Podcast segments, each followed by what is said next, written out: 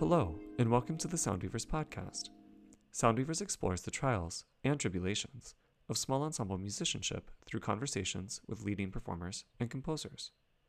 Today's episode features harpist and composer Megan Bledsoe of the Pacific Harp Project. We hope you enjoy.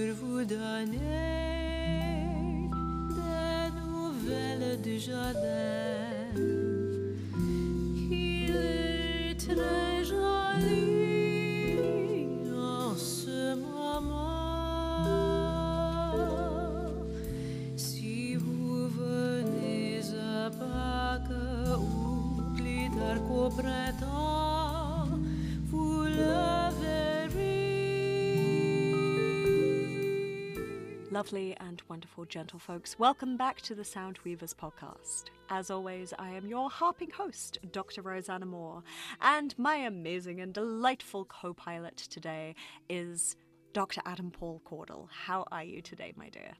I'm doing well, Rosie. How are you? Oh, not too shabby. So, who is our guest today? Well, I am personally incredibly excited because we have a harpist on the podcast. Yay! Uh, so, we have the wonderful Megan Bledsoe Ward from the Pacific Harp Project.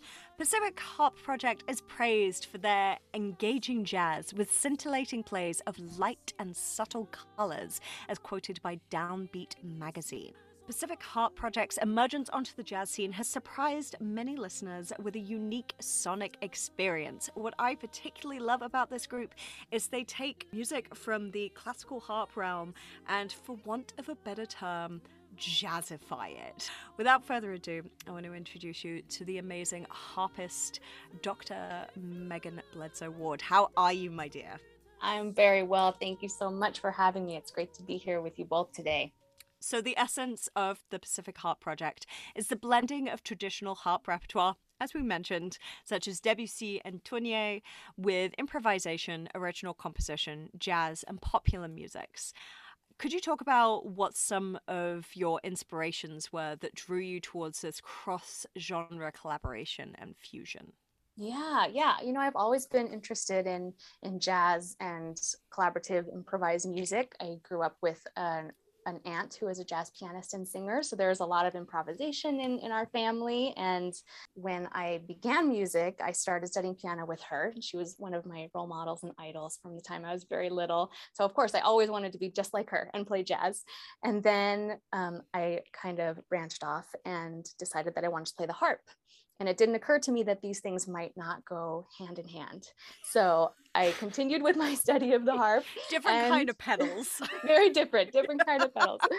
And uh, I kept hanging out with her, and she was so wonderful and kind and let me bring my harp to some of her gigs and jam sessions and let me just explore what it was like to improvise in a small group setting and to read music and interact with music in a totally different way than I was getting with my teachers or at school or in youth symphony. Um, and then I decided I wanted to keep doing harp as my career. So I went to music school. And uh, as it often happens, I kind of specialized in, in classical music and kept doing a lot of solo harp repertoire and orchestral repertoire. And so I became very familiar and very experienced with that repertoire and those composers and that way of writing music for the harp. And then after studying a lot of solo harp repertoire, and playing in a lot of orchestras, I kept coming back to this idea of including improvisation in my my harp career, my music career, and I was thinking about you know um, people like Bill Evans were using Debussy as a means of, of improvisation and exploration for a long time. Why has nobody done this with harp repertoire? Composers like Tournier were writing in tall tertian harmonies, just like Debussy, and the kind of same kind of harmonies and same kind of chord structures as we have in basically all of jazz history. It was just kind of a separate musical realm for the harp. And I thought, why don't we just try to bridge this together a little bit and see what will happen? So that's how we started this group was really with the idea of using classical harp repertoire as a vehicle for collaboration and improvisation. So we started doing some free improvisation and everybody else in the group started bringing their own compositions and i started writing a lot more for the group. And so while the classical harp repertoire remains a big part of the group and why we originally started.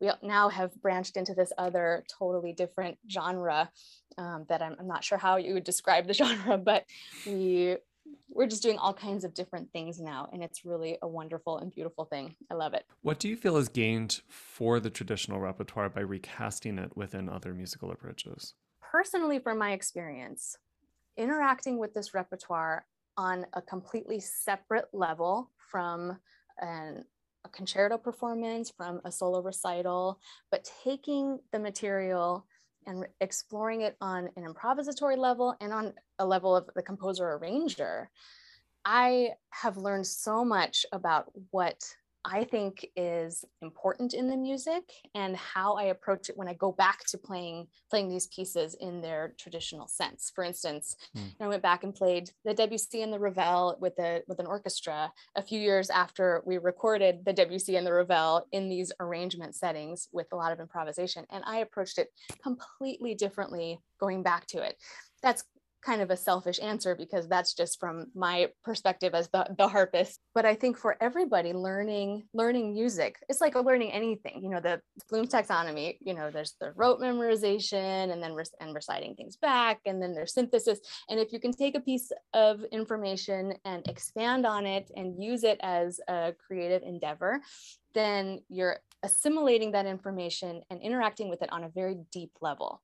And so I now use not exactly the Pacific Harp Project repertoire, but the same idea of improvising and exploring repertoire, classical harp repertoire with my students. Because if they have to encounter the, the material from all these different perspectives, picking it apart layer by layer, all the different different aspects of the music that make it what it is, and play with it then for one it becomes very fun for them and they they get this really deep understanding of all the components of the piece. So i think in general anytime we interact with material whether it's in music or outside um, in a number of different ways from different perspectives and just think about it differently it can give us a, a much deeper understanding of the music itself and ourselves as musicians or the material itself and yourself as an artist or what have you and your place in the community. Back to the Pacific Harp Project. How did you land on your instrumentation of harp, saxophone, and rhythm section? and vibraphone. Yeah, And vibraphone. I- I, suppose yes. that falls into the rhythm section, Yes. but it's a really crucial part of, of our instrumentation. Let's see. Do you want the real answer or the sugar coated answer?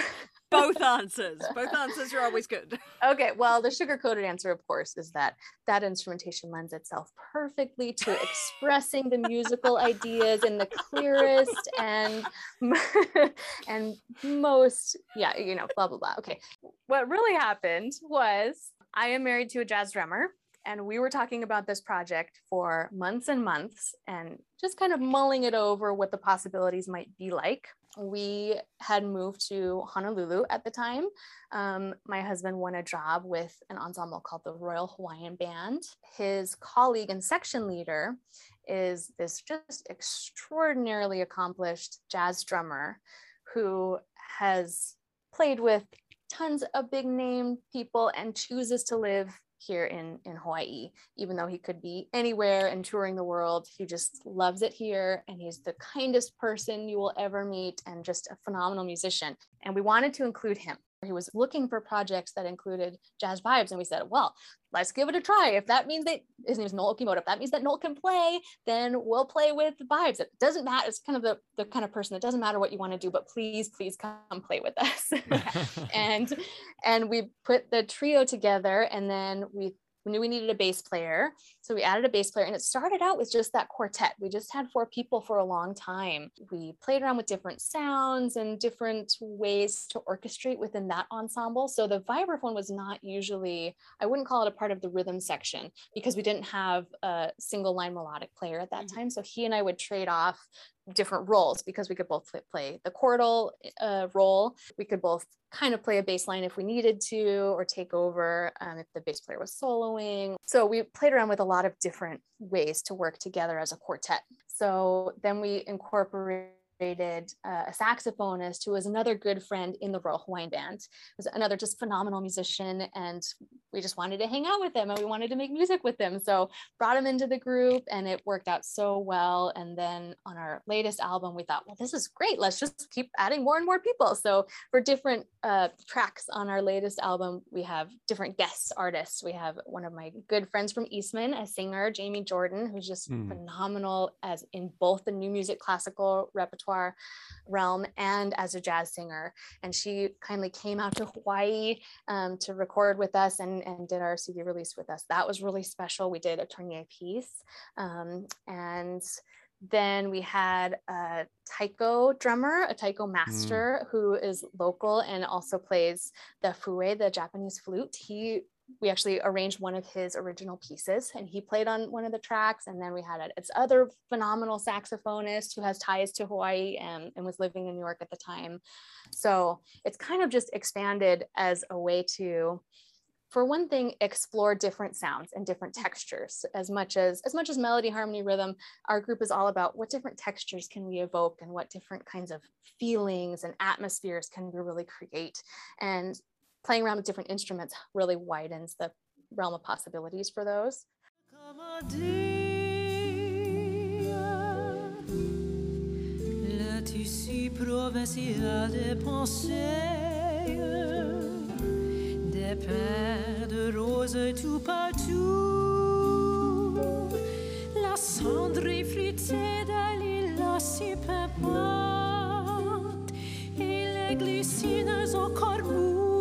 kavuna me fler flota.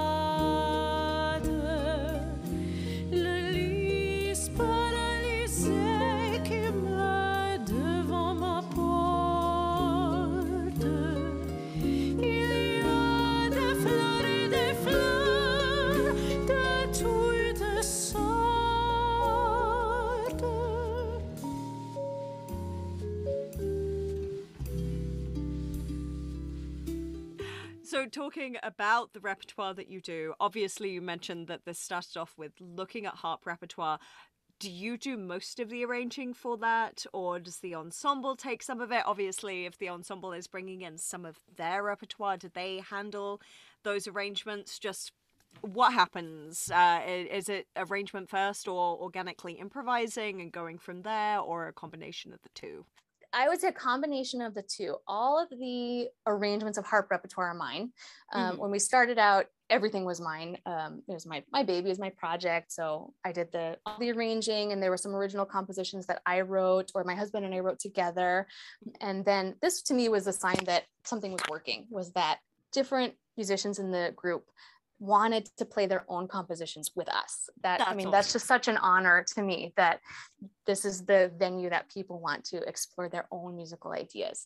So that was a huge, huge step. And Noel, the vibraphonist and drummer, is just such an extraordinary mind and musician that he has been extremely prolific in writing pieces and he started writing pieces specifically for this group so he would bring in his oh, own cool. pieces and sometimes he would have an arrangement in mind um, and we would just kind of play with it and figure out the instrumentation and make it work and sometimes he would have a little bit more of a seed of an idea or some other alan wan is another saxophonist who's playing with us and he will bring in pieces that are finished but he has a different approach to it. He'll he'll hand me a piece and say hey what do you think we should do with this? Or what do you think about these chords? What do, what would you do here? And so we kind of have these group arranging sessions where there's a lot of improvisation involved i would say or we'll just kind of like I do as a composer. We'll just try something, see what see what everybody thinks. Okay, try something else. What do you think about that? And, and we always defer to whoever wrote the tune. Does that mm-hmm. feel like what you intended with this section? Do you want to do something a little different here? So I love how collaborative it has gotten as an ensemble. When it started out, it was just me as a person with a classical background. I knew exactly what I wanted all the time. You cannot deviate. We are improvising here to here, and that is all. and it oh has really come away from that. I'm very happy to say it's taken me personally many years to get more comfortable with that because it's a different mindset than I typically have in my career. Um, but I love where it is now. It's very collaborative. No matter how finished a piece is, people will come in with their with their pieces, and we always do something with it. Well, it's interesting too because the way that you're describing it, it sounds like it may even be pretty consistently in flux nothing ever really settles. Yeah. So it's interesting because that's one of the things that albums are tricky about because they suggest that this is a static idea of a work, but in reality, it's just a snapshot of where that work was at this particular time Right. in life, right? Exactly. Someone someone at Eastman told me once, your album is a Polaroid. It's it's what Mhm. that piece was, it's what you were as a musician at that moment in time. And that can change day to day, of course. And it does make recording stressful and tricky because you always want it to be perfect and you want to make the exact right decisions and trusting yourself in that moment, knowing that you might not always have those same priorities as a musician or as an artist. It's, it's a tr- tough thing to do. Um, but as a whole, that means every single time we get together to play a gig, everything is fresh. We never know what's going to happen on the bandstand. And it's so Mhm. unlike any other gigs that I play. It's not like an orchestral concert where I play the right notes and I have the right entrances or I don't. so there's that level of stress. It's really a matter of trusting yourself and trusting the ensemble to listen to each other and react in an appropriate way or in a way that's going to say something and make make something magical happen in that moment. So, Megan, your first album was funded, I think, primarily through crowdfunding. Um, yeah. What are the keys to a successful crowdfunding campaign? Hmm. This is a big question. And I will say I learned a whole lot in the process of doing the crowdfunding. A big part of it is learning who you are as a musician and an ensemble and how do you find your community because there are going to be people who want to support who you are as a musician but you have to be secure enough in your musical identity to put yourself out there and find those people. And that is a, a really tough thing to do. And I don't think there's one way to do it. Hmm. Um, what we did was we started with the connections. I used social media. I started with people that I knew through different parts of, of my life who knew me as a person. And I just reached out and said, Hey, I'm doing this thing. I believe in it. Here's the here's why I'm doing it. Here's what it is. And here's our timeline, and here's how much money I need. Do you have any people in your life who think this might be something that they would want to be involved in? And if you can think about it that way as reaching out to create your own community around your art, then it can be, I think, a much more successful endeavor. Um, it took me a while to get over the hurdle of thinking, oh, I don't want to ask people for money. That's that's such it's such a tough a tough thing. Um, and there are some grants out there. We've I've since gotten some some grants for things, but at the time, um, since we hadn't done anything yet, I hadn't yet, and so uh, I think crowdfunding is one possible route to that equity. It's there are problems with it of course. You have to be connected to people with money which is not the case for a lot of a lot of people. So there's already difficulty and there's all there's hurdles no matter what. Um, but my best advice would be to be very strong in your identity as an artist and share it with honesty and share it in the circles that you think you can connect people with Can you give us a little bit more of an overview of the costs that go into recording an album for our listeners who may be contemplating their own projects? Yeah, you know, I think it varies a lot depending on where you are located, Hmm. literally in the in the geography. New how York much City do is your going to be more expensive than Timbuktu. exactly Yeah. yeah how much do your music studios cost? How much do your recording engineers cost? And how much are you willing to pay for that? Because like anything, you can get somebody for cheap and they might not be as experienced, or you can pay a lot of money and have somebody who's really efficient and does a high quality job. And we were fortunate to be able to go that route. We wanted to make sure that whatever project we did and put out there was going to be as high quality as we could afford. It didn't seem Mhm. worth it to us to do a project that was not going to showcase all of us in the best light and, and be something that we were really proud of. Okay, so that you need to consider recording studio costs. You need to consider recording engineer if you're going to um, hire a producer. If all the pieces are already composed or arranged, you need to pay royalties? Do you need to pay the composers or arrangers? Um, the other musicians in the group do are you going to pay them? Um, so i as a band leader it's very important to me to always pay the other musicians. It's a collaborative effort and everyone is very kind and i know that they would do it for free but morally i cannot ask people to perform or record for free. That's just not a thing that i'm okay with. So i pay everyone in the band. And then are you paying them per track? Are you paying them per hour? Different people charge these different ways and that's totally fine. Um, then consider are you going to have rehearsals? And how many and are you paying them for rehearsals? Do you need to buy rehearsal space or rent rehearsal space? Um, then how long are you going to be recording? Because recording studios are charged per hour. Um, so that can be a cost that really adds up very quickly. Oh, yeah. yeah.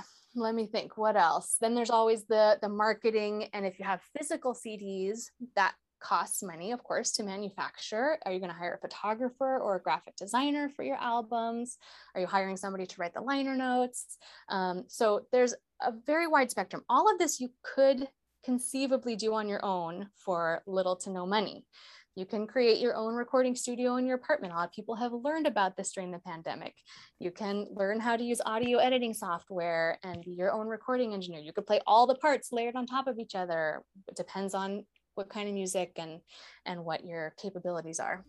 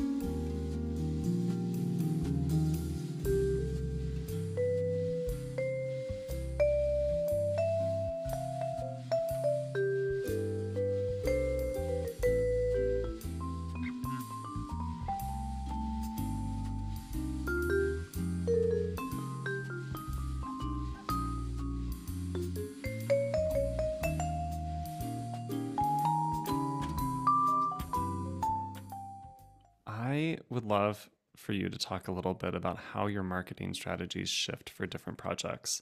For example, how would you approach marketing for your albums differently than maybe you might advertise a typical concert season? This is this is a big one. Um, well, for the albums, the biggest marketing eh, for me is to perform live. Always have albums with me when we're at gigs, and even as a solo artist, if I'm not playing with the Harp Project, I have the albums Mhm. because people might listen for the first time and just be just like you as a musician and want to know what you do, and that's that's the best way to go. Then there's word of mouth that can often um, help propel the album sales. Um, so the biggest marketing for our new album was our CD release concert. And the biggest help we had with that was pairing with a venue that is well known. So we were able to go, we went on morning news shows and performed and marketed the to great. promoted the concert and that promoted the album so it's kind of one one big thing was really hype up this concert and let that speak for the album because Mm. people aren't just going to buy a CD without knowing Yeah. what to expect, right? And I found that people are often pleasantly surprised. They might just, we might be playing a gig and people walk by and are just kind of intrigued and they hear the set. Like I said, it's, it's all about the sounds and the atmospheres with the harp and the vibraphone. And I don't know what it makes them think of, but then they think, oh, I would like to know to know more about this. And then they might buy an album or they might gift an album to their friends. Um, so performing is a big one, a live live performing to promote the album. Then for concert series and concert season, so much of those kinds of promotions are are done online these days, either with email newsletters, which I also use for the Harp Project, and just myself as a an artist and composer. Um, then there's all the the social media and different different ways to promote online as best you can. Um, but I think the most success that that I have had in promoting concerts and albums all together is to to work with specific venues because they will put up posters they want you to do well and you want to do well. Um, so it benefits everybody to work with venues that are going to help you promote. Sometimes i'll Mm-hmm. play with venues and they say promotions all you. And that's a really difficult thing because then only our fan base is going to go Yeah. um, if they're if they're available. Whereas always the goal is to reach more people. So if you can start to reach out and partner with either from a venue perspective or if i were a more creative person i'd have other ideas here. Partner with more people who are outside of your circle who are going to, to going to help um, increase your ensemble's visibility in these different arenas. That's that's the biggest thing that i can see. We've chatted with a number of couples on the podcast who work very closely with one another. And you happen to work very closely with your husband. How do you manage to work effectively with one another in a professional context while keeping your professional life from consuming your personal life? Well, I can't speak to the second half of that question because I have not achieved that and I wouldn't know where to start. I ask, I ask because I always hope that someone will have the answer. yeah, I was going to say, do can I ask you the same question? I would really like to Oh. hear anybody else's thoughts. But okay, within the working together part, I think it's important to keep some roles separate and to remember what your overall goal is.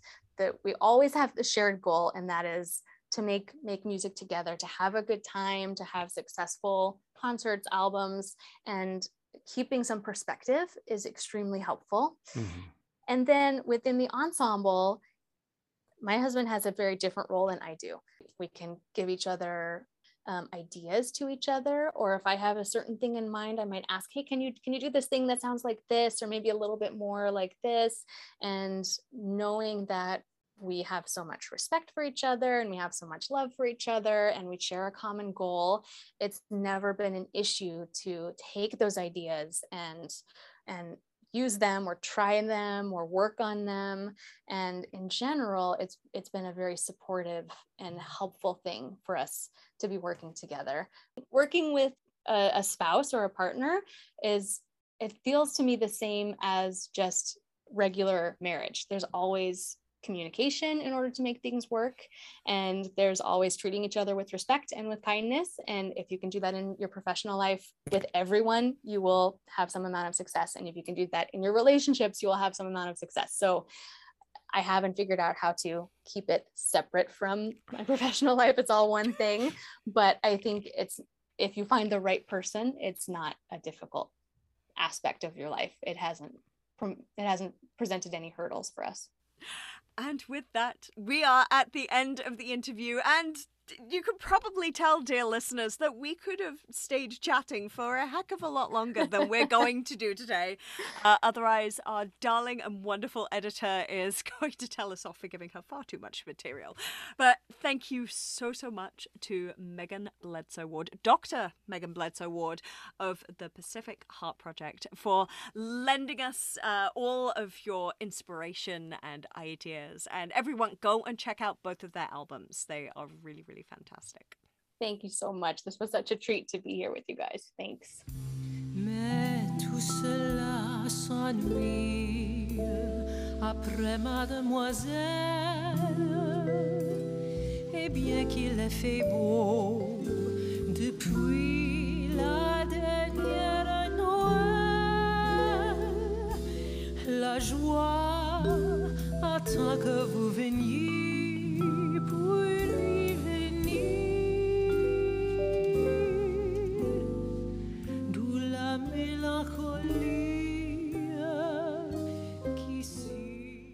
Thank you for listening to this episode of the Soundweavers podcast. If you enjoyed our show, please subscribe to us on Apple Podcasts, Spotify, Stitcher, and most other major podcast platforms.